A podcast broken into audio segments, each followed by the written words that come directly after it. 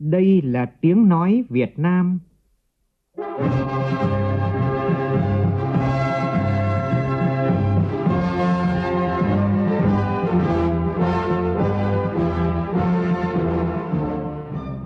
là tiếng nói Việt Nam, phát thanh từ Hà Nội, thủ đô nước Cộng hòa xã hội chủ nghĩa Việt Nam.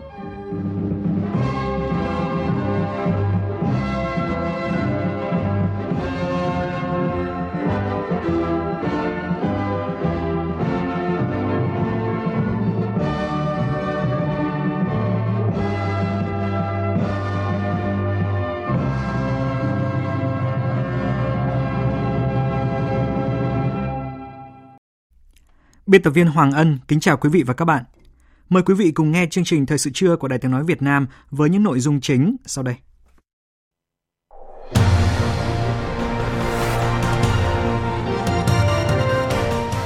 Đá mòn nhưng dạ chẳng mòn, tình dân nghĩa nước một lòng sát son. Thông điệp được Thủ tướng Nguyễn Xuân Phúc nhấn mạnh tại chương trình Xuân quê hương hướng đến đồng bào xa Tổ quốc. Người dân vùng sạt lở núi ở Nam Trà My, tỉnh Quảng Nam nhận nhà mới đón Tết Tân Sửu. Điện Biên là địa phương thứ 11 của cả nước ghi nhận ca mắc COVID-19. Hà Nội, Hải Dương, Quảng Ninh, Gia Lai có thêm ca dương tính với SARS-CoV-2. Thông tin được xác nhận tại cuộc họp trực tuyến của Bộ Y tế với các địa phương có dịch COVID-19 sáng nay.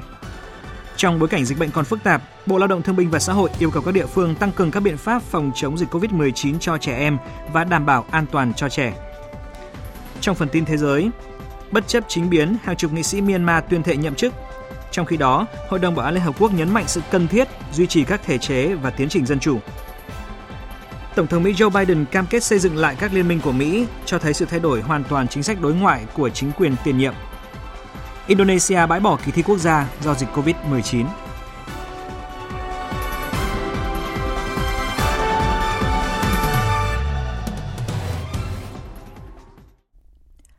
Bây giờ là nội dung chi tiết.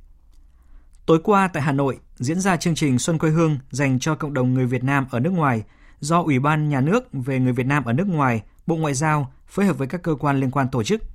Đây là chương trình thường niên vào dịp Tết cổ truyền của dân tộc. Thay mặt lãnh đạo Đảng, Nhà nước, Thủ tướng Nguyễn Xuân Phúc gửi lời chúc Tết đến hơn 5 triệu người Việt Nam ở nước ngoài. Thủ tướng kêu gọi mỗi người dân Việt Nam, dù ở trong nước hay ngoài nước, hãy chung sức đồng lòng, kiên tâm vượt khó để sức mạnh toàn dân tộc hòa quyện làm một, tạo nên sự bứt phá mạnh mẽ, đưa dân tộc ta vững bước tiến tới đài vinh quang. Phóng viên Vũ Dũng phản ánh. Do đại dịch COVID-19 năm nay, nhiều đồng bào ta ở nước ngoài không thể về nước đón Tết, do đó chương trình diễn ra tại Nhà hát lớn Hà Nội không có khán giả tham dự.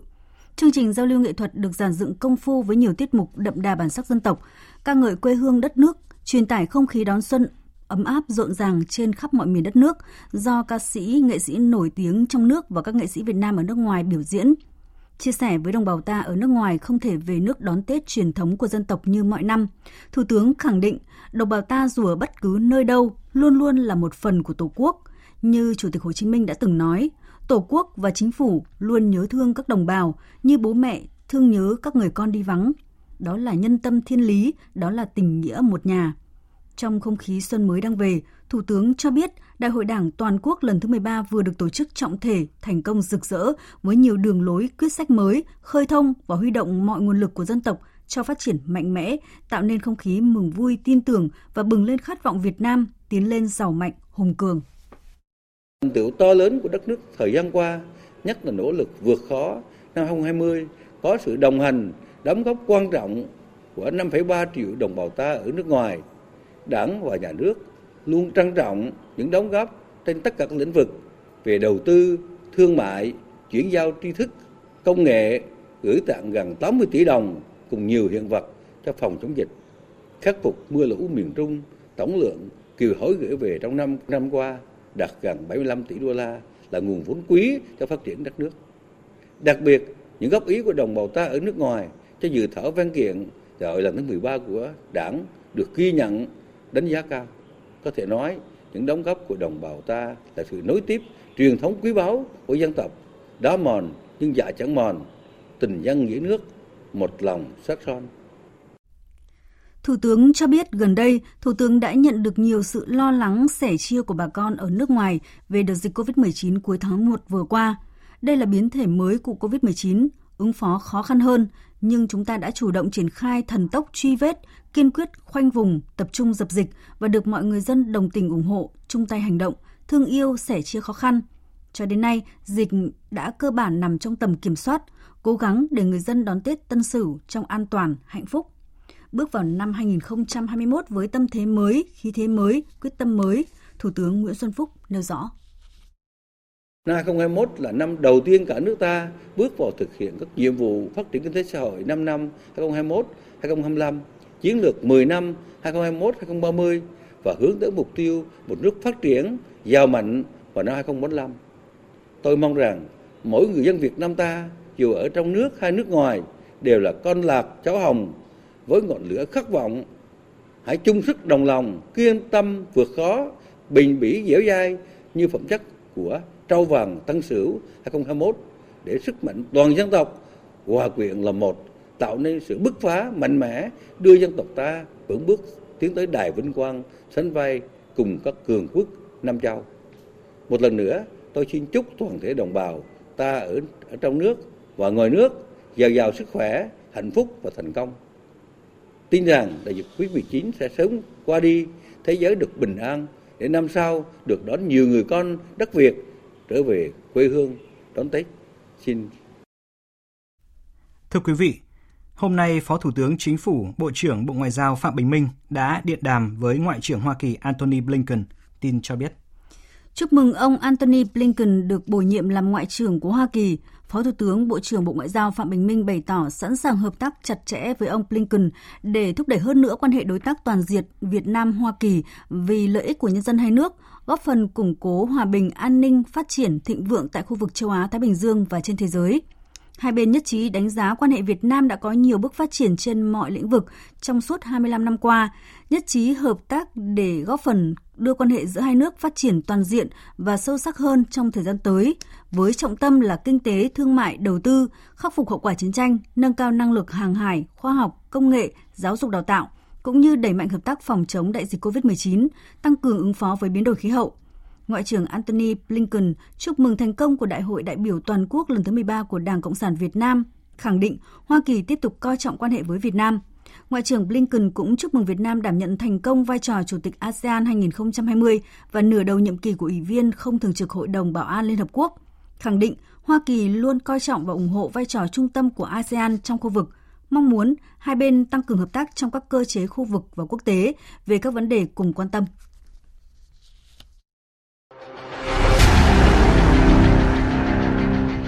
Đẩy lùi COVID-19, bảo vệ mình là bảo vệ cộng đồng.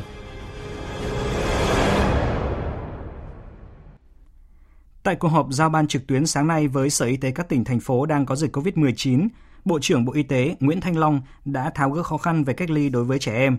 Với hướng dẫn mới này, gần 60 học sinh của trường Tiểu học Xuân Phương Hà Nội có thể sẽ được về cách ly tại nhà trước Tết Nguyên đán Tân Sửu. Trong sáng nay, Hà Nội, Hải Dương, Điện Biên, Quảng Ninh, Gia Lai tiếp tục ghi nhận những ca mắc mới. Phóng viên Văn Hải thông tin. Theo đại diện Sở Y tế Hải Dương và Điện Biên, sáng nay mỗi địa phương này phát hiện thêm 6 ca mắc mới COVID-19. Tại Quảng Ninh và Gia Lai, mỗi tỉnh ghi nhận thêm 2 trường hợp dương tính. Thông tin về việc ghi nhận một ca mắc mới COVID-19 ở thủ đô vào sáng nay, Giám đốc Sở Y tế Hà Nội Nguyễn Khắc Hiền cho biết, từ cuối tháng 1 đến nay, thủ đô từ cuối tháng 1 đến nay, Hà Nội đã ghi nhận 23 ca lây nhiễm trong cộng đồng. Trong à, uh, 23 à, ca này thì uh, chúng tôi xác định có một ca là từ Quảng Ninh, gốc từ Quảng Ninh. Đến giờ phút này thì Quảng Ninh không còn thêm trường hợp nào. 22 ca thì có gốc, gốc từ ờ, Hải Dương, thì trong đó có 5 trường hợp thì ờ, đi trực tiếp từ Hải Dương về còn 17 trường hợp thì ở trong lây trong cộng đồng của ờ, thành phố Hà Nội. Trong đó có 12 trường hợp là F1 và 5 trường hợp F2. Có 23 ca. Thì trong đó một ca là số lượng có số lây nhiễm cao nhất, đó là trường hợp là một bệnh nhân 1694 lây ra ba chùm uh, ca bệnh ở Nam Từ Liêm, ở Đông Anh và ở Mễ Linh. Từ trường hợp này lây ra 12 trường hợp. Có 4 địa phương mấy ngày qua không ghi nhận ca mắc mới là Bắc Ninh, Bắc Giang, Hải Phòng và Bình Dương. Chủ trì cuộc họp, Bộ trưởng Bộ Y tế Nguyễn Thanh Long đã yêu cầu tỉnh Điện Biên, địa phương mới nhất và là tỉnh thứ 11 có dịch COVID-19, lấy mẫu xét nghiệm đối với toàn bộ F1 và F2 của 6 ca bệnh vừa được khẳng định. Tỉnh Quảng Ninh cần mở rộng xét nghiệm trong cộng đồng khi ổ dịch đã xuất hiện ngoài phạm vi sân bay Vân Đồn. Bộ trưởng Nguyễn Thành Long cũng nhấn mạnh, Bộ Y tế đã quyết định thay đổi phương thức cách ly đối với trẻ em để phù hợp với tình hình thực tế. Thì đề nghị là đối với các địa phương chúng ta phân ra làm hai cái nhóm trẻ. Thì đối với nhóm trẻ dưới 5 tuổi thì chúng tôi cũng đề nghị là chúng ta có thể thực hiện cái việc cách ly tại nhà một cách nghiêm ngặt. Mà cách ly tại nhà một cách nghiêm ngặt là do chính quyền địa phương phải chịu trách nhiệm cho cái việc này. Và có những cái điều kiện đi kèm. Ví dụ như là chỉ được một người trông thôi, người đó là khỏe mạnh. Còn trong gia đình đó là không có người già, không có người có bệnh lý nền. Còn đối với các trẻ 6 tuổi trở lên ấy, thì chúng ta áp dụng theo cái mô hình cách ly phân kỳ cách ly. Là cách ly trong vòng 7 ngày đầu. Người cách ly tập trung và lấy mẫu 3 lần tức là ngày 1, ngày 3 và ngày 7 khi mà có kết quả âm tính thì chúng ta sẽ chuyển về cách ly tại nhà theo quy định. Bộ y tế đã có hướng dẫn về cách ly tại nhà. Cách ly tại nhà này nó rất là nghiêm ngặt. Nó phải đặt dưới sự theo dõi giám sát của chính quyền địa phương. Và chính quyền địa phương là đơn vị cuối cùng trong cái vấn đề quyết định cái việc cách ly tại nhà không với hướng dẫn mới vừa nêu của Bộ Y tế thì gần 60 học sinh trường Đại học Xuân Phương Hà Nội có thể sẽ được về nhà cách ly trước Tết Nguyên đán Tân Sửu. Lưu ý các địa phương dĩ bắt biến ứng vạn biến trong phòng chống dịch bệnh COVID-19, không cứng nhắc, không ngăn sông cấm chợ. Bộ trưởng Bộ Y tế Nguyễn Thanh Long cho biết, Bộ đã có các văn bản hướng dẫn phòng dịch đối với lưu thông hàng hóa dịp Tết này. Tại Hà Nội, Sở Y tế thành phố vừa phát đi thông báo khẩn những ai đã đến phòng giao dịch ngân hàng Public Bank tại địa chỉ D8 Trần Huy Liệu Giảng Võ Ba Đình Hà Nội từ ngày 28 tháng 1 đến ngày 3 tháng 2 vừa qua phải tự cách ly tại nhà và thông báo ngay cho trạm y tế gần nhất để được tư vấn hỗ trợ. Thông báo này liên quan đến trường hợp bệnh nhân thứ 1956 là nữ giới, 46 tuổi, có địa chỉ tại phòng 2104B, trung cư 88 Láng Hạ, quận Đống Đa. Người này là nhân viên của ngân hàng Public Bank tại D8 Trần Huy Liệu Giảng Võ Ba Đình và bệnh nhân này là F1 của bệnh nhân thứ 1883. Đêm qua, Trung tâm Y tế quận Đống Đa đã tổ chức lấy mẫu xét nghiệm đối với toàn bộ cư dân trong tòa nhà và các lực lượng chức năng của quận Đống Đa đã tiến hành phong tỏa tạm thời khu vực trung cư 88 Láng Hạ theo quy định. Còn tại thành phố Hồ Chí Minh, sau khi thực hiện giám sát y tế đối với người đến từ Quảng Ninh và Hải Dương, kể từ hôm qua, chính quyền thành phố yêu cầu tiếp tục giám sát đối với người đến từ Gia Lai và Bình Dương, cụ thể như sau. Chính quyền thành phố Hồ Chí Minh bắt buộc cách ly tập trung và lấy mẫu xét nghiệm đối với những người đến từ thị xã Yaunpa từ ngày 18 tháng 1 và các huyện Krongpa, Phú Thiện, Iapa, Gia Lai từ ngày 31 tháng 1. Những trường hợp đến từ các địa phương khác trong tỉnh Gia Lai từ ngày 28 tháng 1 phải tự theo dõi sức khỏe, khai báo y tế để được xét nghiệm khi có các triệu chứng bệnh. Còn đối với tỉnh Bình Dương, thành phố Hồ Chí Minh cũng bắt buộc cách ly tập trung, lấy mẫu xét nghiệm đối với những người đến từ xã An Bình, huyện Phú Giáo từ ngày 18 tháng 1. Những trường hợp đến từ các địa phương khác của tỉnh Bình Dương từ ngày 1 tháng 2 phải tự theo dõi sức khỏe, khai báo y tế để được xét nghiệm khi có các triệu chứng. Được biết, Trung tâm Kiểm soát bệnh tật Thành phố Hồ Chí Minh cũng đã ban hành công văn hướng dẫn công tác phòng chống dịch COVID-19 tại các doanh nghiệp sau Tết Nguyên đán. Theo đó, đề nghị ban chỉ đạo các doanh nghiệp hướng dẫn người lao động trong thời gian nghỉ Tết không nên đến các vùng đang có dịch, nơi bị phong tỏa, cách ly theo công bố của các cơ quan có thẩm quyền, không tiếp xúc với người mắc bệnh hoặc nghi ngờ mắc bệnh và thực hiện nghiêm túc hướng dẫn 5K của Bộ Y tế. Thưa quý vị, Cục Tin học hóa Bộ Thông tin và Truyền thông cho biết tính đến hôm qua, số lượt tải ứng dụng Bluezone đã đạt mốc 28 triệu và bình quân tăng khoảng 500.000 lượt mỗi ngày. Theo ước tính của Cục Tin học hóa, nếu 30 triệu người Việt Nam cài đặt Bluezone, nước ta sẽ đạt tỷ lệ tối ưu để phát hiện sớm các ca tiếp xúc gần với những người bị bệnh. Kinh nghiệm quốc tế cũng cho thấy việc sử dụng các ứng dụng giúp xác định tiếp xúc gần để phòng tránh COVID-19 như Bluezone chỉ có hiệu quả khi khoảng 60% dân số trưởng thành cài đặt ứng dụng Do vậy, Bộ Thông tin và Truyền thông đặt mục tiêu sẽ có khoảng 50 triệu người sử dụng ứng dụng Bluezone. Trong bối cảnh tình hình dịch bệnh COVID-19 tiếp tục diễn biến phức tạp trên toàn cầu và Việt Nam, Bộ Lao động Thương binh và Xã hội vừa có công văn gửi các ủy ban nhân dân tỉnh thành phố trực thuộc trung ương về việc tăng cường các biện pháp phòng chống dịch COVID-19 cho trẻ em và đảm bảo an toàn cho trẻ em trong đại dịch. Nội dung chính trong công văn này như sau. Bộ Lao động Thương binh và Xã hội yêu cầu các cấp ngành cơ quan đơn vị chức năng tại địa phương triển khai các biện pháp bảo vệ trẻ em, đảm bảo an toàn cho trẻ cùng với việc triển khai các biện pháp phòng chống COVID-19, trong đó đặc biệt quan tâm các hoạt động chăm sóc dinh dưỡng phù hợp, hỗ trợ phòng ngừa sang chấn tâm lý, phòng chống nguy cơ bạo lực xâm hại trẻ em. Bộ Lao động Thương binh Xã hội cũng giao Sở Lao động Thương binh Xã hội là cơ quan thường trực chủ động phối hợp với các ngành, tổ chức, cơ quan, đơn vị liên quan, đặc biệt với Sở Giáo dục và Đào tạo Bộ cũng yêu cầu các Sở Lao động Thương binh Xã hội triển khai ngay việc truyền thông trên các phương tiện truyền thông đại chúng, mạng xã hội bằng nhiều hình thức khác nhau để hướng dẫn bảo vệ chăm sóc trẻ em trong đại dịch COVID-19. Đồng thời, các Sở Lao động Thương binh Xã hội liên hệ với Tổng đài Điện thoại Quốc gia Bảo vệ Trẻ Em 111 để tổ chức tham vấn tập huấn trực tuyến dành cho học sinh, giáo viên, cha mẹ học sinh tại các điểm cách ly tập trung và các cơ sở giáo dục có học sinh cách ly tại gia đình về những nội dung an toàn cho trẻ em, chăm sóc ổn định tâm lý, phòng ngừa phát hiện sớm và xử lý những sang chấn tâm lý của trẻ em trong bối cảnh cách ly, giải quyết tình huống khẩn cấp về bảo vệ trẻ em, đặc biệt trong thời gian Tết Nguyên đán Tân Sửu. Thưa quý vị và các bạn, Bộ Y tế và Văn phòng Tổ chức Y tế Thế giới tại nước ta vừa gửi khuyến cáo tới người dân đón Tết an toàn trong bối cảnh dịch COVID-19 đang lan tràn trên toàn cầu.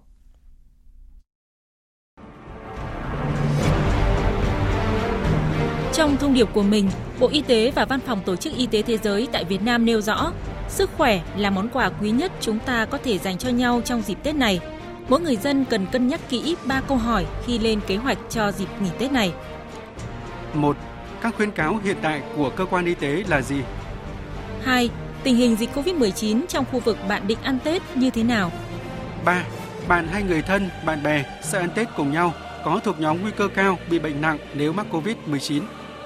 Bộ Y tế và Văn phòng Tổ chức Y tế Thế giới khuyến cáo hãy sẵn sàng thay đổi kế hoạch vào phút cuối nếu bạn hoặc những người ăn Tết cùng bạn bị ốm hoặc có thể đã tiếp xúc gần với người mắc COVID-19.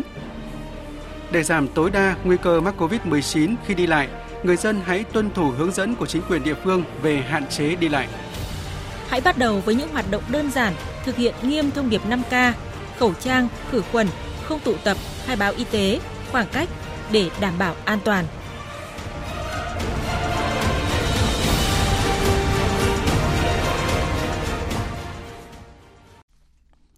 Thưa quý vị, thưa các bạn, trong những ngày này, chính quyền các địa phương đang có những hoạt động thiết thực với mong muốn mang đến cho nhân dân một mùa xuân ấm áp và một cái Tết đủ đầy. Sáng nay, chính quyền huyện Nam Trà My, tỉnh Quảng Nam đã bàn giao 7 ngôi nhà mới cho những hộ dân bị sập nhà trong trận sạt lở núi xảy ra cuối tháng 10 năm ngoái ở thôn 1 xã Trà Vân. Sau nhiều tháng bị mất nhà cửa, nhiều người phải ở trong các ngôi nhà tạm và đến nay, người dân ở vùng sạt lở núi huyện Nam Trà My được đón Tết trong những ngôi nhà mới đầy nghĩa tình. Phóng viên Đình Thiệu tại miền Trung phản ánh. Làng mới của người dân ở Nóc Ông Sinh nằm trên một khu đất rộng 3.000 m2, cách làng cũ vài trăm mét. Mỗi hộ dân được chính quyền địa phương cấp 200 m2 đất để dựng nhà ở mới. Đó là những ngôi nhà sàn có tường xây, sàn đúc bê tông, mái lập tôn kiên cố, gồm hai phòng ngủ, một phòng khách, nhà bếp và công trình phụ. Mỗi căn nhà trị giá 220 triệu đồng do Hội Bảo trợ Người Tàn tật trẻ mồ côi và bệnh nhân nghèo tỉnh Quảng Nam quyên góp tài trợ. Cuối năm ngoái, căn nhà của gia đình ông Vũ Ngọc Trường ở Nóc Ông Sinh, thôn 1 xã Trà Vân bị vùi lấp hoàn toàn. Suốt nhiều tháng nay, cả nhà ông phải sống trong căn nhà tạm bợ, mất mát người thân. Hôm nay, được nhận căn nhà mới khang trang, ấm áp nghĩa tình. Ông Sinh cảm thấy được an ủi, nhẹ vơi nỗi buồn. Cũng rất cảm ơn cái nhà hảo tâm về từ thiện à, đã hết lòng giúp đỡ cho bà con. À, trong lúc bà con bị à, sạt lở rồi đau thương về về người. Mà bây giờ là hoàn toàn là đã mất. À, cũng rất là buồn. Một phần buồn mà một phần để à, phấn đấu để cho con cho cái họ. Còn mình buồn thì một con cái là buồn theo là thấy tội. Nó đã năm mới rồi cố gắng.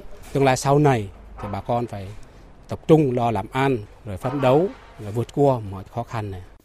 Những ngày tháng sau thảm họa huyện Nam Trà My đã lập hai làng tái định cư xây mới 80 căn nhà cho dân từ nguồn ngân sách và do các tổ chức cá nhân hảo tâm ủng hộ.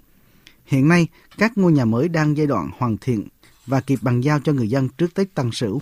Ông Trần Duy Dũng, Chủ tịch Ủy ban dân huyện Nam Trà My, tỉnh Quảng Nam cho biết, huyện đã chuyển hơn 160 tấn gạo về các xã cấp cho hộ dân ăn Tết và dự trữ trong mùa giáp hạt. Cho đến hôm nay thì đối với làng Đà Lan và Trà Văn thì chúng tôi với cái tinh thần rất là quyết tâm để làm sao đó mà người dân thiệt hại về nhà cửa để có nhà ở trước Tết, tạo điều kiện cho nhân dân có một cái Tết đầm ấm. Và bên cạnh đó thì chúng tôi cũng cung cấp lương thực và thực phẩm, dành một nguồn ngân sách để tham các nhà bị sạt lở hoàn toàn này để cho có họ có, có điều kiện ờ, đón Tết vui xuân. Dịp Tết Nguyên đán Tân Sửu 2021, các cấp công đoàn tỉnh Đắk Lắk đã chủ động phối hợp với người sử dụng lao động chăm lo Tết cho gần 30.000 đoàn viên và nhiều hình thức quan tâm khác để công đoàn viên đón Tết an vui. Phóng viên Hương Lý thường trú tại Tây Nguyên đưa tin. Đợt tặng quà mới nhất được Liên đoàn Lao động tỉnh Đắk Lắk thực hiện ngay trong sáng nay với 130 suất quà, mỗi suất trị giá 1 triệu đồng dành cho các đoàn viên công đoàn bị ảnh hưởng bởi đại dịch COVID-19 những phần quà hỗ trợ kịp thời từ Liên đoàn Lao động tỉnh Đắk Lắk đã giúp những người lao động thấy ấm lòng và yên tâm hơn về một cái Tết đầy đủ, đầm ấm. Anh Y Hiếu Cơ Bua, người lao động tại công ty cổ phần du lịch sinh thái văn hóa Cô Tam chia sẻ. Trong mùa dịch bệnh Covid này, à, số lượng khách đến ít, mình à, làm thu nhập cũng à, khó khăn. Nhờ sự hỗ trợ của liên đoàn, qua đó mình và gia đình ờ, ăn Tết vui vẻ hơn. Ngoài 30.000 đoàn viên công đoàn được nhận quà Tết với tổng trị giá hơn 17 tỷ đồng, gần 2.000 đoàn viên khác ở Đắk Lắk bị ảnh hưởng bởi thiên tai dịch bệnh đã nhận được quà Tết từ các tổ chức công đoàn cơ sở. 15 công đoàn viên có hoàn cảnh khó khăn được tặng nhà mái ấm công đoàn. Bà Nguyễn Thị Lý, Phó Chủ tịch Liên đoàn Lao động tỉnh Đắk Lắk cho biết, từ sự quan tâm của công đoàn các cấp, mong muốn sẽ góp phần động viên đoàn viên người lao động vượt qua khó khăn, đón Tết đầm ấm an vui. Thưa quý thính giả, một mùa xuân mới đang đến và trên khắp nẻo đường biên cương hải đảo đang rộn ràng sắc xuân. Thế nhưng với những người lính hải quân, thêm một cái Tết không được đoàn tụ cùng gia đình vì nhiệm vụ bảo vệ biển đảo của Tổ quốc – Mời quý vị và các bạn cùng phóng viên Thu Lan gặp gỡ những người lính biển trên tàu Trường Sa 14 và tàu cảnh sát biển 8003 trước khi tàu rời bến để canh biển ngày xuân. Dân quên mình, vì nhân dân hy sinh, anh em ơi vì nhân dân quên đó là không khí đón xuân sớm của cán bộ chiến sĩ tàu Trường Sa 14, lữ đoàn 955 vùng 4 Hải quân trước khi tàu rời cảng thực hiện nhiệm vụ trực Tết trên biển. Các cán bộ chiến sĩ tàu Trường Sa 14 vừa hoàn tất công đoạn cuối cùng, chuẩn bị cho chuyến ra khơi làm nhiệm vụ trực chốt bảo vệ chủ quyền biển đảo Trường Sa trong những ngày Tết. Thượng úy Vũ Văn Huynh, thuyền trưởng tàu Trường Sa 14 cho biết. Chúng tôi cũng chuẩn bị đầy đủ các vật tư trang thiết bị máy móc để đảm bảo cho tàu hoạt động tốt thực hiện nhiệm vụ trên biển. Thượng úy Đặng Văn Nhung, chính trị viên tàu Trường Sa 14 chia sẻ. Đối với chúng tôi thì à, vui xuân nhưng không quên nhiệm vụ. Được thể ở cái chỗ ấy là duy trì nghiêm hệ thống gác trực, hệ thống thông tin liên lạc, tăng cường quan sát mục tiêu, đảm bảo an toàn à, cho tàu và cũng như an toàn cho đảo, cho biển. Và khi à, có nhiệm vụ chúng tôi sẵn sàng lên đường ngay, vừa chuẩn bị đón xuân, vừa chuẩn bị sẵn sàng chiến đấu. Thượng úy quân nhân chuyên nghiệp Lê Trọng Hiệp, nhân viên tàu Trường Sa 14 đã có 6 năm đón Tết trên biển. Các năm mà được ờ, đón Tết trên biển, tôi cảm thấy Tết năm nào cũng đặc biệt. Khi xác định nhiệm vụ thì bản thân cũng ờ, yên tâm công tác cùng với ờ, đồng chí đồng đội là vươn khơi bám biển.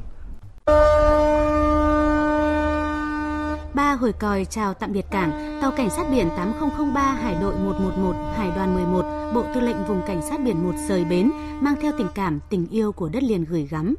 Tết năm nay, tàu cảnh sát biển 8003 thực hiện nhiệm vụ trực chốt bảo đảm an toàn an ninh, trực sẵn sàng chiến đấu, chống buôn lậu gian lận thương mại, tìm kiếm cứu nạn và phòng chống dịch COVID-19 trên vùng biển Vịnh Bắc Bộ. Thượng úy Lại Vĩnh Đại, thuyền trưởng tàu cảnh sát biển 8003 cho biết.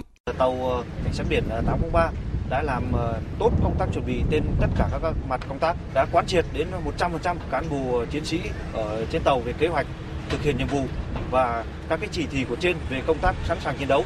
Tàu là nhà, biển cả là quê hương. Trong niềm vui của mùa xuân mới đang đến gần, những người lính trên tàu Trường Sa 14 và tàu cảnh sát biển 8003 đón xuân trên những ngọn sóng, hoàn thành tốt trọng trách được giao, giữ gìn bình yên vùng biển đảo cho đất liền vui Tết đón xuân. Thưa quý vị, Đến thời điểm này, cả nước có hơn 20 địa phương quyết định không bắn pháo hoa trong đêm giao thừa để dồn thời gian và kinh phí phòng chống dịch. Hai địa phương mới nhất đưa ra quyết định này đó là Tiền Giang và Bến Tre. Phóng viên Nhật Trường thường trú tại đồng bằng sông Cửu Long đưa tin. Lãnh đạo Sở Văn hóa Thể thao và Du lịch tỉnh Tiền Giang cho biết, tỉnh ủy, Ủy ban nhân tỉnh vừa có chủ trương không tổ chức bắn pháo hoa đêm giao thừa như kế hoạch, đồng thời cũng không tổ chức hội hoa xuân như các năm trước.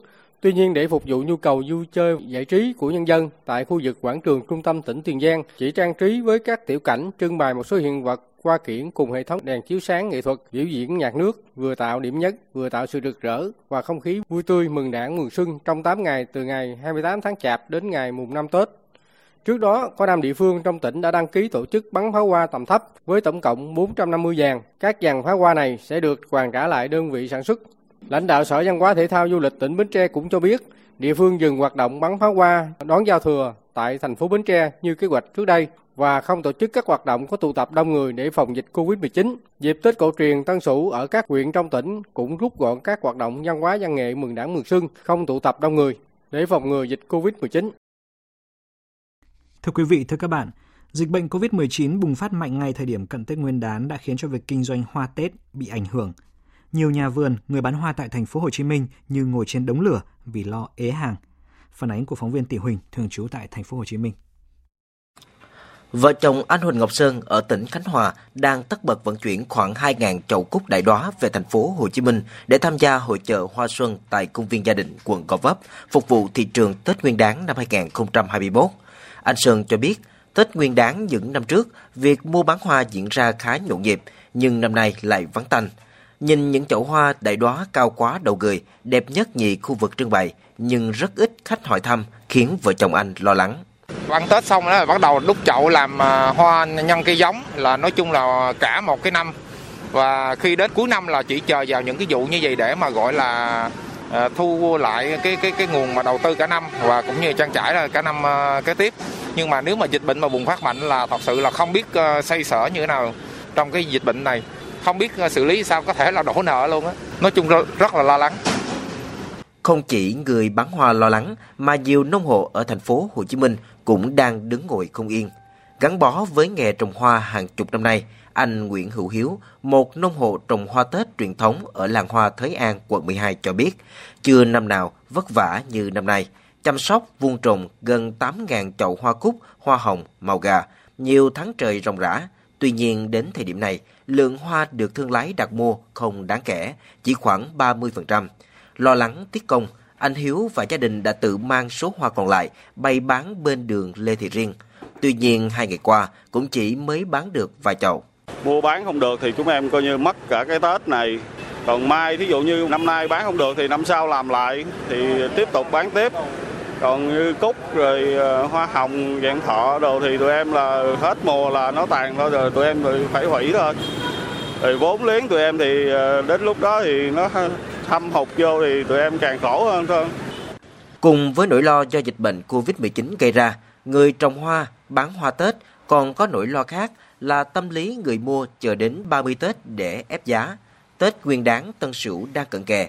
Với sức tiêu thụ như hiện nay, nhiều nhà vườn, tiểu thương bán hoa Tết lo lắng nguy cơ không có Tết là huyện hữu. Tiếp ngay sau đây chúng tôi xin chuyển đến quý vị à, những thông tin thời tiết. Thưa quý vị và các bạn, Thời tiết tại các tỉnh thành miền Bắc vẫn có sương mù và mưa nhỏ ở phía Đông Bắc Bộ, làm giảm tầm nhìn xa vào thời điểm sáng sớm và đêm khuya. Tuy nhiên gần trưa toàn vùng trời bừng nắng ấm với nhiệt độ dao động 23 đến 26 độ. Riêng các tỉnh Tây Bắc Bộ như là Lai Châu, Điện Biên hay là Sơn La do có nắng mạnh hơn nên nền nhiệt chạm ngưỡng 27-30 độ. Tại thủ đô Hà Nội cũng vậy, thời tiết cũng tương đồng với cả khu vực Bắc Bộ. Trời mưa ẩm vào buổi sáng sớm nhiệt độ 18-19 độ, đến trưa nắng lên và nhiệt độ tăng lên mức 24-25 độ, thuận lợi cho các hoạt động mua sắm của người dân thủ đô. Tuy nhiên, quý vị lưu ý là tuân thủ mọi khuyến cáo phòng chống dịch COVID-19 như là đeo khẩu trang thường xuyên, sát khuẩn và luôn nhớ thông điệp 5K của Bộ Y tế. Đối với các tỉnh miền Trung trong 1-2 ngày tới, khu vực từ phía Bắc đến Thanh Hóa trở vào đến Thừa Thiên Huế, đêm và sáng sớm có sương mù nhẹ, làm giảm tầm nhìn, nhưng trưa chiều trời lại nắng, mức nhiệt trong khoảng 24 đến 27 độ. Trong khi đó, ở khu vực phía Nam từ Đà Nẵng trở vào đến Bình Thuận, nắng nhiều hơn nên nhiệt độ cao hơn từ 27 đến 30 độ. Nam Bộ vẫn kiểu thời tiết ngày nắng khô với mức nhiệt từ 32 đến 33 độ. Chương trình Thời sự trưa của Đài Tiếng Nói Việt Nam xin được tiếp tục với phần tin quốc tế. Thượng viện Philippines đã tổ chức phiên điều trần về luật hải cảnh mới của Trung Quốc và những thiệt hại do tàu Trung Quốc gây ra trên Biển Đông. Hương Trà, phóng viên thường trú Đài Tiếng Nói Việt Nam tại Indonesia, theo dõi khu vực ASEAN, đưa tin. Tại cuộc họp, Thượng nghị sĩ Francisco Tolentino đã bày tỏ quan ngại về luật hải cảnh mới của Trung Quốc, cho phép lực lượng hải cảnh dùng vũ khí chống lại tàu nước ngoài trong cái gọi là vùng biển thuộc quyền tài phán của Trung Quốc. Luật cũng cho phép các thành viên của lực lượng bảo vệ bờ biển phá hủy các công trình do nước ngoài xây dựng trên các bãi đá ngầm mà Bắc Kinh tuyên bố chủ quyền ở phần lớn diện tích Biển Đông và kiểm tra các tàu nước ngoài đi vào vùng biển này. Mặc dù năm 2016, Tòa trọng tài đã bác bỏ yêu sách đơn phương của Trung Quốc về đường chín đoạn trên Biển Đông. Thượng nghị sĩ Tolentino cho rằng luật mới sẽ gây nguy hiểm cho ngư dân Philippines và các tàu thương mại đi qua tuyến đường này. Tại cuộc họp, Ủy ban Đối ngoại Thượng viện Philippines cũng thảo luận về nghị quyết số 369 của Thượng viện, trong đó kêu gọi các cơ quan hành pháp gây áp lực pháp lý và ngoại giao lên chính phủ Trung Quốc để ngừng tất cả các hoạt động hủy hoại sinh thái ở biển Tây Philippines và trả tiền bồi thường về những thiệt hại đã gây ra. Trước đó, Bộ Ngoại giao Philippines đã gửi công hàm phản đối ngoại giao trước luật hải cảnh mới của Trung Quốc – Bộ trưởng Ngoại giao Philippines ông Teodoro Locsin đã gọi luật này là mối đe dọa chiến tranh bằng lời nói. Trong khi đó, một số thượng nghị sĩ Philippines đã gióng lên hồi chuông cảnh báo. Thượng nghị sĩ Risa Hontiveros đề nghị Bộ Quốc phòng nước này chuẩn bị một chiến lược đối phó sau khi Trung Quốc ban hành luật hải cảnh. Về tình hình tại Myanmar, sáng nay theo giờ Việt Nam, Hội đồng Bảo an Liên Hợp Quốc đã ra thông cáo báo chí trước những diễn biến chính trị bất ngờ tại đây – Động thái này của Hội đồng Bảo an diễn ra sau khi có thông tin Tổng thống Myanmar U Win Min và Cố vấn nhà nước San Suu Kyi sẽ bị tạm giam đến ngày 15 tháng 2, cũng như là có hàng chục nghị sĩ tuyên thệ nhậm chức bất chấp yêu cầu phải rời khỏi thủ đô Naypyidaw. Biên tập viên Đài tiếng nói Việt Nam tổng hợp thông tin. Hội đồng Bảo an bày tỏ quan ngại sâu sắc đối với việc quân đội Myanmar ban bố tình trạng khẩn cấp tại nước này hôm 1 tháng 2, cũng như việc bắt giữ các thành viên chính phủ, trong đó có cố vấn nhà nước San Suu Kyi, Tổng thống Win Min và các quan chức khác Bà Barara Woodward, đại sứ Anh tại Liên Quốc, Chủ tịch Hội đồng Bảo an trong tháng 2 kêu gọi. Chúng tôi kêu gọi trả tự do ngay lập tức cho tất cả những người bị giam giữ. Các thành viên Hội đồng Bảo an nhấn mạnh sự cần thiết phải tiếp tục ủng hộ tiến trình chuyển giao dân chủ và kiềm chế bạo lực ở Myanmar. Các thành viên Hội đồng Bảo an nhấn mạnh sự cần thiết phải duy trì các thể chế và quy trình dân chủ, kiềm chế bạo lực, cũng như khuyến khích theo đuổi đối thoại và hòa giải phù hợp với nguyện vọng và lợi ích của người dân Myanmar. Thông báo phát ra này có sự đồng thuận của tất cả 15 thành viên. Các nước cũng tái khẳng định cam kết ủng hộ đối với chủ quyền, sự độc lập về chính trị, toàn vẹn lãnh thổ và thống nhất của Myanmar. Tổng thống Mỹ Joe Biden đã kêu gọi các tướng lĩnh của Myanmar từ bỏ quyền lực và yêu cầu họ trả tự do cho các lãnh đạo dân sự đang bị bắt giữ. Bên cạnh đó, chính quyền ông Biden cũng đang cân nhắc các biện pháp trừng phạt Myanmar. Trong bối cảnh này, hàng chục nghị sĩ Myanmar vẫn tổ chức lễ tuyên thệ nhậm chức. Nghị sĩ Daw Thin thuộc Đảng Liên minh Quốc gia vì Dân Chủ, gọi buổi tuyên thệ nhậm chức là một phiên triệu tập của Quốc hội Myanmar. Các đại diện của Đảng Liên minh Quốc gia vì Dân Chủ được nhân dân bầu chọn. Không ai có thể tước bỏ tính hợp pháp của tư cách nghị sĩ mà nhân dân đã trao cho chúng tôi. Đó là lý do chúng tôi tuyên hệ với tư cách là nghị sĩ, và điều này là vì nhân dân. Buổi tuyên thệ được tổ chức trong bối cảnh quân đội Myanmar hôm 3 tháng 2 đã yêu cầu khoảng 400 nghị sĩ được bầu phải rời khỏi thủ đô Naypyidaw trong vòng 24 giờ đồng hồ. Tuy nhiên, chính phủ quân sự sau đó cho phép hơn 70 nghị sĩ được ở lại đến ngày 6 tháng 2. Theo các nhà phân tích, tình trạng khẩn cấp tại Myanmar có thể sẽ còn kéo dài.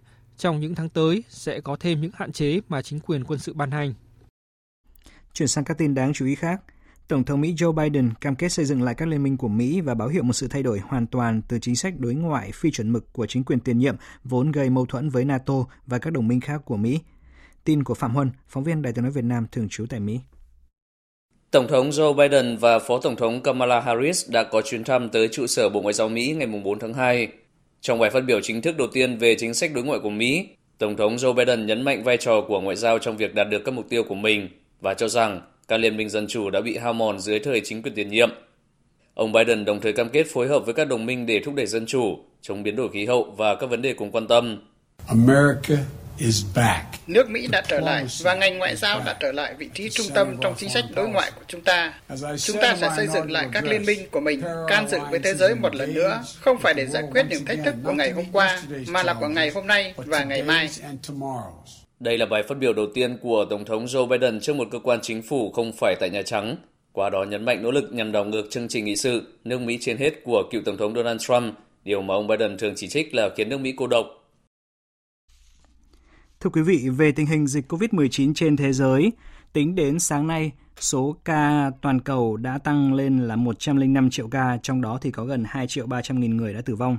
Và xét theo tỷ lệ dân số, Bỉ là quốc gia có tỷ lệ tử vong cao nhất và theo đó thì cứ 100 nghìn người dân thì có 183 người tử vong. Thưa quý vị, Indonesia mới đây đã ban hành à, thông tư số 1 năm 2021 của Bộ trưởng Bộ Giáo dục và Văn hóa. Theo đó, chính thức bãi bỏ các kỳ thi quốc gia do đại dịch COVID-19 ngày một gia tăng. Hương Trà, phóng viên thường trú Đài tiếng nói Việt Nam tại Indonesia đưa tin. Ưu tiên sự an toàn và sức khỏe về thể chất và tinh thần của học sinh và xét thấy các kỳ thi quốc gia không phải là điều kiện để xét tốt nghiệp hoặc xét tuyển vào các cấp học cao hơn. Bộ trưởng Bộ Giáo dục và Văn hóa Indonesia ông Nadiem Makarim ngày hôm qua cho biết các kỳ thi quốc gia sẽ chính thức được bãi bỏ thay thế bằng các hình thức đánh giá theo cấp trường. Cụ thể là đánh giá việc hoàn thành chương trình học trong đại dịch thông qua học bạ, đánh giá hạnh kiểm học sinh và việc tham gia bài kiểm tra cấp trường. Các trường dạy nghề cũng sẽ phải thiết kế các bài kiểm tra năng lực tay nghề theo quy định dưới dạng bài tập hoặc bài kiểm tra trực tuyến. Bộ trưởng Bộ Giáo dục và Văn hóa Indonesia nhấn mạnh các kỳ thi cuối kỳ để lên lớp phải được thiết kế chỉ để khuyến khích học tập có ý nghĩa mà không đặt nặng vấn đề thành tích. Ngoài ra, thông tư mới của Bộ Giáo dục và Văn hóa Indonesia cũng đưa ra hướng dẫn tuyển sinh năm học mới 2021 trong bối cảnh đại dịch cho toàn bộ cấp học, từ mẫu giáo cho đến trung học phổ thông và các trường dạy nghề. Thời sự VOV, nhanh, tin cậy, hấp dẫn. Thưa quý vị, đúng một năm sau khi chính thức rời Liên minh châu Âu, Anh vừa chính thức đề xuất gia nhập Hiệp định Đối tác Toàn diện và Tiến bộ Xuyên Thái Bình Dương, gọi tắt là CPTPP. Đây được xem là bước đi dài của Thủ tướng Boris Johnson để đánh dấu chặng đường ra biển lớn của London. Cùng với loạt thỏa thuận thương mại song phương khác, Anh kỳ vọng có thể dần thoát khỏi sự phụ thuộc vào Liên minh châu Âu, đồng thời khẳng định vị thế trên toàn cầu thời hậu Brexit. Tất nhiên, đây sẽ là một chặng đường không hề dễ dàng. Và sau đây biên tập viên Phương Hoa sẽ thông tin cụ thể cùng quý vị. Thưa quý vị, thưa các bạn, dư luận hẳn vẫn còn nhớ ngày 31 tháng 1 năm 2020, nước Anh chính thức rời khỏi mái nhà chung Liên minh châu Âu, chấm dứt 47 năm là thành viên của khối. Kỷ niệm dấu mốc tròn một năm thì mới đây, chính quyền Anh đưa ra một thông báo lịch sử khác, đó là quyết định xin gia nhập Hiệp định Đối tác Toàn diện và Tiến bộ Xuyên Thái Bình Dương CPTPP. Trong thông báo chính thức, phía Anh nhấn mạnh CPTPP sẽ giúp nước này tiếp cận với các thị trường đang phát triển nhanh và các nền kinh tế lớn. Bộ trưởng Thương mại Quốc tế của Anh Liz Truss nói.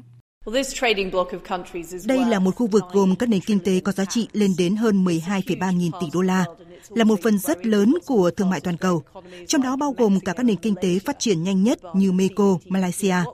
Đây là cơ hội rất lớn cho nước Anh khi trở thành một phần của trung tâm tăng trưởng toàn cầu. Tất cả chỉ là giảm thuế quan và tăng cơ hội cho các doanh nghiệp Anh và tạo thêm việc làm cho người dân Anh. Thưa quý vị, không phải đến bây giờ chính phủ Anh mới thúc đẩy tham gia các thỏa thuận thương mại với các đối tác toàn cầu. Hơn một năm qua, ngay khi đang diễn ra các vòng đàm phán về Brexit với Liên minh châu Âu EU, London đã dậm dịch triển khai các bước chuẩn bị từ rất sớm. Ngay từ đầu năm 2019, Anh đã ký thỏa thuận tiếp tục duy trì hoạt động thương mại với Thụy Sĩ thời hậu Brexit – Thỏa thuận nhằm đơn giản hóa các thủ tục cho phép doanh nghiệp hai bên tiếp tục hoạt động kinh doanh tự do sau khi Anh rời EU mà không phải chịu thêm bất cứ loại thuế bổ sung nào. Ngày 23 tháng 10 năm ngoái, Nhật Bản và Anh đã ký hiệp định thương mại tự do song phương. Hiệp định này được đánh giá giúp các doanh nghiệp Anh mở cánh cửa vào khu vực châu Á Thái Bình Dương, cũng như việc Anh gia nhập hiệp định đối tác toàn diện và tiến bộ xuyên Thái Bình Dương CPTPP. Ngày 21 tháng 11 năm 2020, Canada và Anh ký một thỏa thuận thương mại tạm thời có hiệu lực từ ngày 1 tháng 1 năm 2021. Thỏa thuận về cơ bản đã gia hạn các điều khoản trong Hiệp định Thương mại và Kinh tế Toàn diện Canada-EU mà Anh sẽ không còn là thành viên cũng từ ngày 1 tháng 1. Ngày 10 tháng 12 năm 2020, Singapore và Anh ký Hiệp định Thương mại Tự do Anh-Singapore theo đó, các công ty hai nước sẽ được hưởng những lợi ích tương tự đang được hưởng theo FTA giữa Liên minh châu Âu EU và Singapore. Cũng trong tháng 12, chính phủ Anh thông báo ký một thỏa thuận thương mại trị giá 18,6 tỷ bảng Anh, tương đương khoảng 25 tỷ đô la Mỹ với Thổ Nhĩ Kỳ. Thỏa thuận là một chiến thắng lớn cho ngành công nghiệp ô tô, chế tạo máy bay và luyện thép của Anh. Chưa hết, Anh đang tiếp tục đẩy nhanh đàm phán để ký kết gần 40 thỏa thuận tự do thương mại với hơn 70 nước mà EU đã ký. Thưa quý vị, mỗi thỏa thuận thương mại song phương với mỗi nước đều có những lợi ích nhất định, từ đó định hình quan hệ giữa Anh với các đối tác trong giai đoạn mới. Còn trở lại với Hiệp định Đối tác Toàn diện và Tiến bộ Xuyên Thái Bình Dương CPTPP với 11 nước thành viên, thỏa thuận được đánh giá sẽ mang lại nhiều lợi ích kinh tế chiến lược cho nước Anh. À, bây giờ thì anh Quang Dũng, thường trú Đài tiếng nói Việt Nam tại Pháp, theo dõi khu vực Tây Âu sẽ phân tích cụ thể cùng quý vị. À, theo thông tin do Phòng Thương mại và Công nghiệp Anh cung cấp thì nếu như đàm phán thành công thì nước Anh sẽ được tự do tiếp cận với một trong những khối thị trường lớn nhất toàn cầu. Trong năm 2019, tức là trước khi đại dịch Covid-19 bùng phát, thì kim ngạch thương mại giữa Anh với các nước trong CPTPP đạt 110 tỷ bảng Anh, tương đương với trên 150 tỷ đô la Mỹ và kể từ năm 2016 thì kim ngạch này liên tục tăng với mức khoảng 8% một năm. Vì thế nên việc gia nhập CPTPP thì chắc chắn là sẽ thúc đẩy trao đổi thương mại của Anh với 11 nước cao hơn nữa. Về cụ thể thì nếu như gia nhập CPTPP thì các doanh nghiệp Anh sẽ được hưởng nhiều lợi thế như là được giảm đến khoảng 95% thuế quan hiện nay trong trao đổi thương mại với 11 nước CPTPP với rất nhiều mặt hàng như là xe hơi, rượu whisky hay là thực phẩm. Ngoài ra thì quy định về xuất xứ hàng hóa thì cũng sẽ giúp cho nước Anh được hưởng lợi khi mà các sản phẩm hoặc là thành phần sản phẩm được sản xuất tại 11 nước CPTPP thì sẽ được coi như là có chung xuất xứ. Tiếp đến thì việc gia nhập CPTPP thì cũng sẽ giúp đơn giản hóa việc đi lại làm ăn giữa các nước, đơn giản hóa việc xin và cấp thị thực. Vâng, như anh Quang Dũng vừa phân tích thì không phủ nhận những lợi ích mà Hiệp định Đối tác Toàn diện và Tiến bộ Xuyên Thái Bình Dương CPTPP mang lại cho nước Anh. Thế nhưng mặt khác, nhiều ý kiến chỉ trích lại cho rằng tham gia một thỏa thuận thương mại với 11 quốc gia ở phía bên kia thế giới sẽ chỉ mang lại lợi ích kinh tế hạn chế cho London. Đơn cử như với Hiệp định Thương mại Anh-Nhật Bản, theo các nhà kinh tế thì thỏa thuận này dự kiến chỉ tăng GDP của Anh khoảng 0,07% trong dài hạn. Một nghiên cứu khác của chính phủ Anh cũng cho thấy là các hợp tác giao dịch thương mại song phương với các nước không thuộc EU như là Trung Quốc, Ấn Độ, Australia hay các nước ở Đông Nam Á sẽ chỉ nâng GDP của Anh lên khoảng từ 0,1 đến 0,4% mà thôi. À, và chưa tính đến hiệu quả thì nhiều ý kiến cho rằng ngay trong quá trình đàm phán CPTPP cũng đã tiềm ẩn nhiều rào cản. Bà Sumaya Keynes, biên tập viên mảng thương mại tạp chí The Economist của Anh, phân tích.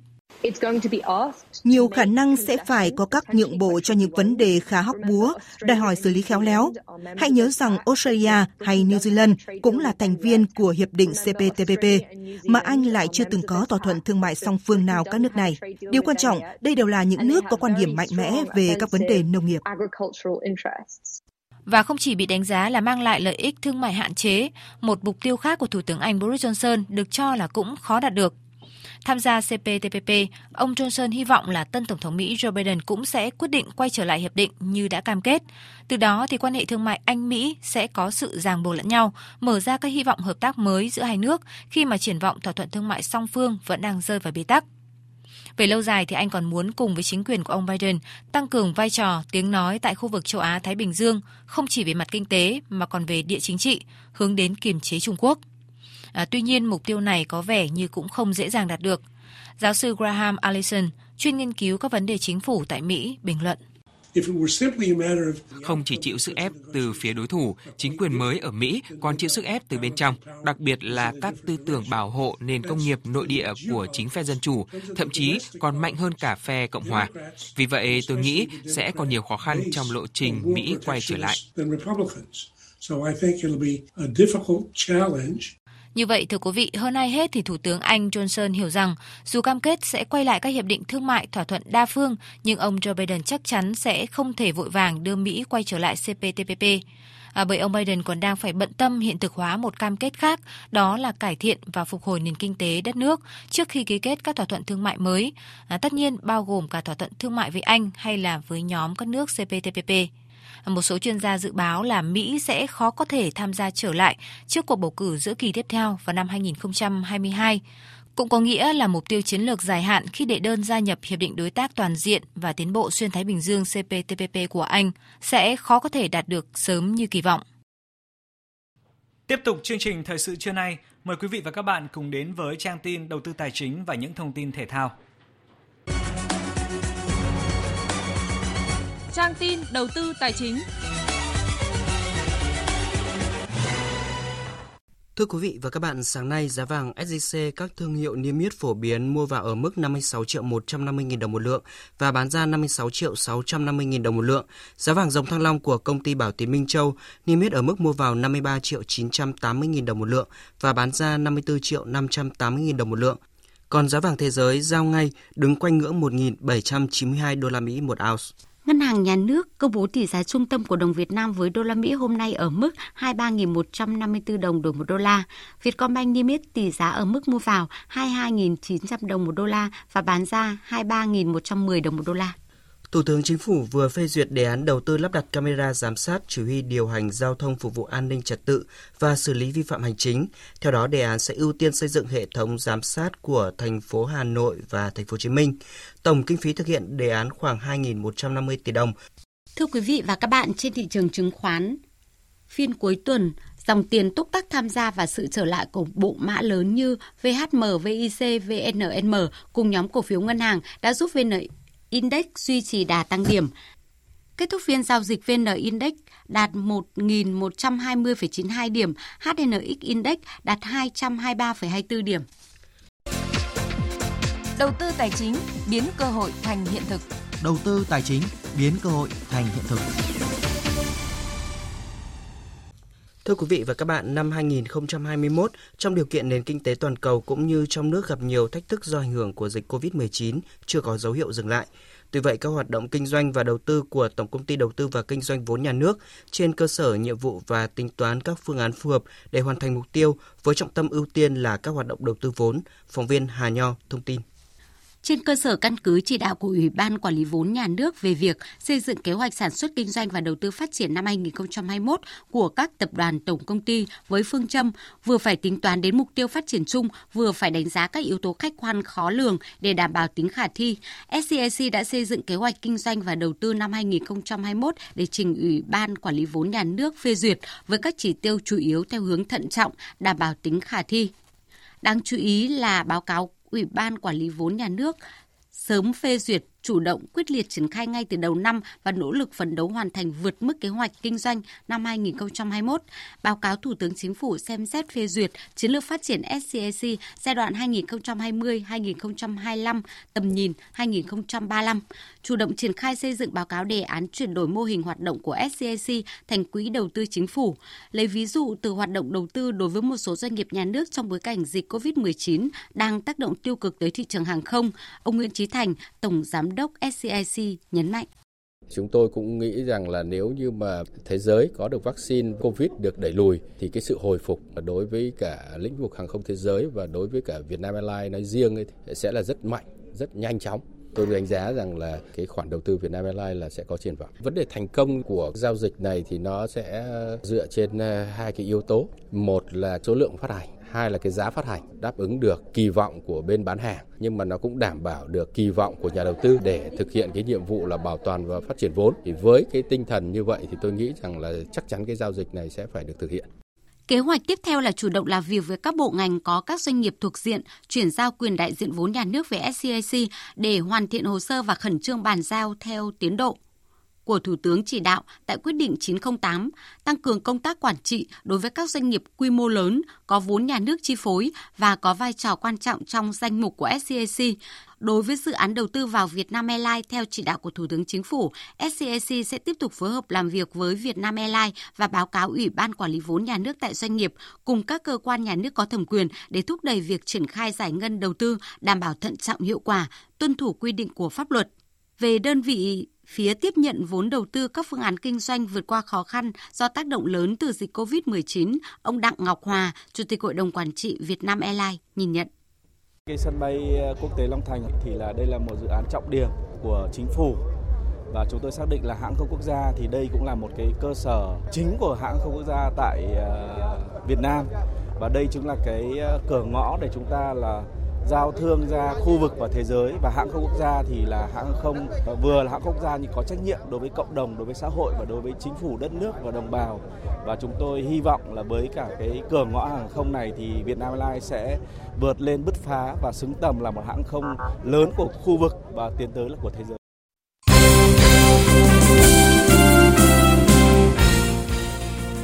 Thưa quý vị và các bạn, mới đây công ty cổ phần bóng đá chuyên nghiệp Việt Nam VPF đã tổ chức lễ bốc thăm giải nhất quốc gia 2021. Theo dự kiến ban đầu, giải sẽ có sự góp mặt của 14 đội bóng. Tuy nhiên cuối cùng thì câu lạc bộ Tây Ninh xin rút lui. Lý do Tây Ninh không thể tham dự giải là vì thiếu kinh phí. Thậm chí đội bóng này đã phải giải thể và chưa biết khi nào hoạt động trở lại. Là người được sắp xếp vào vị trí trợ lý huấn luyện viên của câu lạc bộ Tây Ninh trong mùa giải 2021, cựu tuyển thủ Việt Nam Trương Đình Luật không khỏi xót xa, tiếc nuối vì những gì đang xảy ra với đội bóng. Anh chia sẻ. Nói chung là thực sự rất buồn về mình không nghĩ là đội bóng đang trên cái đà phát triển và có truyền thống nhiều năm đến đây là phải dừng. Tôi đang xác định là đấy là giống như quê hương thứ hai của mình rồi. À, để về đây thi đấu xong rồi lúc ấy mình chuyển sang công tác thì đây nó vừa gần gia đình vừa có điều kiện để mình phát triển cái nghề huấn luyện viên của mình hụt hẫng lắm vì thường thì hàng ngày vào đây tập luyện rồi tối về sinh hoạt gia đình thì cũng thành thói quen từ xưa nay rồi bây giờ cảm giác thấy nó thiếu thiếu cái gì ấy Do ảnh hưởng của đợt rét đậm rét hại trong thời gian vừa qua, mặt cỏ sân vận động Thanh Hóa đã xuống cấp nghiêm trọng. Hai đội bóng gần đây nhất tới làm khách trên sân Thanh Hóa là Viettel và Nam Định đều than phiền về mặt sân xấu ảnh hưởng tới việc thi đấu. Tranh thủ thời gian V-League tạm dừng, Thanh Hóa đang gấp rút nâng cấp mặt sân. Công tác cải tạo gồm việc trồng cỏ mới cũng như sửa chữa nâng cấp bảo đảm mặt sân bằng phẳng.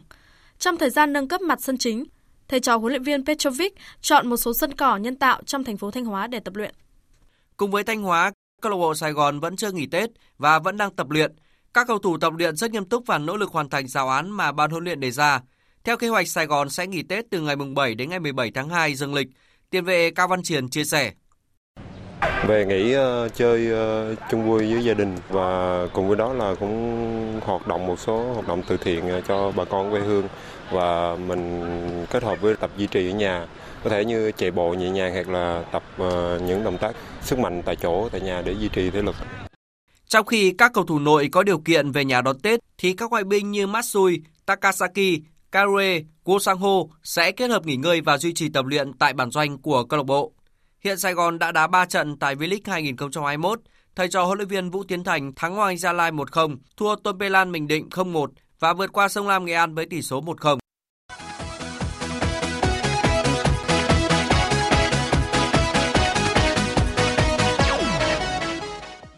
Dạng sáng nay ngày 5 tháng 2, kết thúc trận đấu còn lại của vòng 22 Premier League. Trên sân nhà, Tottenham nhận thất bại 0-1 khi tiếp Chelsea. Với trận thắng này, huấn luyện viên Tuchel đã có một khởi đầu ấn tượng kể từ khi tiếp quản Chelsea khi bất bại 3 trận liên tiếp và đều không bị thủng lưới. Huấn luyện viên Thomas Tuchel nói sau trận đấu. In general, I'm very pleased with the result and it's a deserved win. We were very, very good in the first half. Nhìn chung là tôi rất hài lòng với kết quả và chúng tôi xứng đáng giành chiến thắng. Chúng tôi đã chơi rất tốt trong hiệp 1 và chơi rất áp đảo, cầm bóng mạnh và chống phản công tốt. Chúng tôi đã không để xảy ra những đợt phản công trước một trong những đội bóng nguy hiểm nhất châu Âu. Chúng tôi đã thiếu một chút chính xác để nâng tỷ số lên 2-0. Hiệp 2, chúng tôi có mắc một số lỗi khi để mất bóng đơn giản, nhưng đã phòng ngự tốt. Điều quan trọng là chúng tôi đã không để thủng lưới. Thế nên tôi rất hài lòng. I'm very, very pleased. Còn huấn luyện viên Mourinho cho rằng In the first half, they had the ball. We were difficult to control um, the ball. Hiệp 1, họ có bóng, còn chúng tôi thì gặp khó trong việc kiểm soát bóng. Quả phạt đền là điểm nhấn trong hiệp 1 và nó cũng quyết định kết quả của trận đấu. Sang hiệp 2, chúng tôi chơi tốt hơn. Chúng tôi đã không để họ có nhiều bóng và nỗ lực dồn ép họ. Tôi cho rằng chúng tôi xứng đáng giành được nhiều hơn những gì chúng tôi có trong hiệp 2. So I believe in the second half we deserve more than what we got.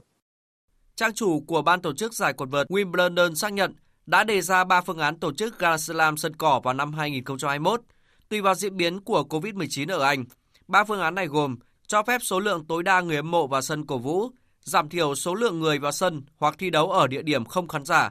Tuy nhiên cũng không loại trừ khả năng giải đấu này sẽ một lần nữa bị hủy bỏ. Dự kiến phương án cuối cùng sẽ được chốt vào tháng 4. Năm ngoái, Wimbledon không thể diễn ra do ảnh hưởng của đại dịch COVID-19. Đây cũng là lần đầu tiên kể từ Thế chiến thứ hai năm 1954, Grand Slam sân cỏ bị hủy. Dự báo thời tiết Phía Tây Bắc Bộ chiều nắng đêm có mưa vài nơi gió nhẹ đêm trời rét nhiệt độ từ 15 đến 28 độ. Phía Đông Bắc Bộ chiều nắng đêm có mưa vài nơi gió đông đến đông nam cấp 2 cấp 3 đêm trời rét nhiệt độ từ 16 đến 25 độ. Các tỉnh từ Thanh Hóa đến Thừa Thiên Huế, chiều nắng, đêm có mưa vài nơi. Riêng phía Nam chiều có mưa, mưa rào rải rác, đêm có mưa vài nơi, gió nhẹ, đêm trời rét, nhiệt độ từ 17 đến 25 độ. Các tỉnh ven biển từ Đà Nẵng đến Bình Thuận, phía Bắc chiều có mưa, mưa rào rải rác, đêm có mưa vài nơi, phía Nam ngày nắng, đêm không mưa, gió Đông Bắc cấp 2, cấp 3, phía Bắc đêm trời lạnh, nhiệt độ từ 20 đến 31 độ. Tây Nguyên chiều nắng, đêm không mưa, gió Đông Bắc đến Đông cấp 2, cấp 3, nhiệt độ từ 15 đến 28 độ. Nam Bộ chiều nắng, đêm không mưa, gió Đông Bắc đến Đông cấp 2, cấp 3, nhiệt độ từ 21 đến 33 độ. Khu vực Hà Nội chiều nắng, đêm có mưa vài nơi, gió Đông đến Đông Nam cấp 2, cấp 3, đêm trời rét, nhiệt độ từ 18 đến 25 độ. Dự báo thời tiết biển, Bắc và Nam Vịnh Bắc Bộ có mưa vài nơi, đêm và sáng có sương mù, tầm nhìn xa trên 10 km, giảm xuống dưới 1 km trong sương mù, gió Đông Bắc đến Đông cấp 3, cấp 4. Vùng biển từ Quảng Trị đến Quảng Ngãi, Bình Định đến Ninh Thuận có mưa rào vài nơi, tầm nhìn xa trên 10 km, gió Đông Bắc cấp 4, cấp 5. Vùng biển từ Bình Thuận đến Cà Mau và khu vực Bắc Biển Đông có mưa rào vài nơi, tầm nhìn xa trên 10 km, gió Đông Bắc cấp 5, có lúc cấp 6, giật cấp 7, cấp 8, biển động. Vùng biển từ Cà Mau đến Kiên Giang và khu vực giữa Biển Đông có mưa rào vài nơi, tầm nhìn xa trên 10 km, gió Đông Bắc cấp 4, cấp 5. Khu vực Nam Biển Đông và khu vực quần đảo Trường Sa thuộc tỉnh Khánh Hòa có mưa rào vài nơi, tầm nhìn xa trên 10 km, gió Đông Bắc cấp 5, riêng phía Tây có lúc cấp 6, giật cấp 7, cấp 8, biển động. Khu vực quần đảo Hoàng Sa thuộc thành phố Đà Nẵng và Vịnh Thái Lan có mưa rào vài nơi, tầm nhìn xa trên 10 km, gió Đông Bắc cấp 4, cấp 5. Những thông tin thời tiết vừa rồi đã kết thúc chương trình Thời sự trưa nay của Đài Tiếng Nói Việt Nam. Chương trình do các biên tập viên Hoàng Ân, Thu Hằng, Nguyễn Hằng biên soạn và thực hiện với sự tham gia của kỹ thuật viên Thanh Tùng, chịu trách nhiệm nội dung Hoàng Trung Dũng. Xin kính chào tạm biệt và hẹn gặp lại.